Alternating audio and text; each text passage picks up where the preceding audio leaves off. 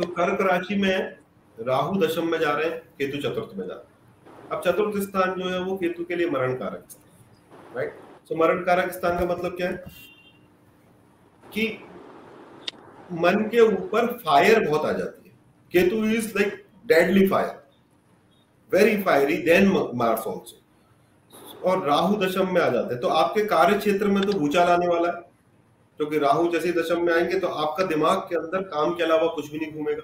हम अपनी क्लास में भी पढ़ते हैं कि दशम राहु जो है वो राजयोग इसलिए देता है क्योंकि वर्कहोलिक बनाता है। जब मैं चौबीस घंटे काम के विषय में सोचूंगा तो कभी तो सक्सेसफुल होगा, राइट। सो काम के लिए तो काम अच्छा हो गया, बट यहाँ पर फोर्थ हाउस में केतु जाने से आपका मन का स्थिति ड्विंडल कर सकती है।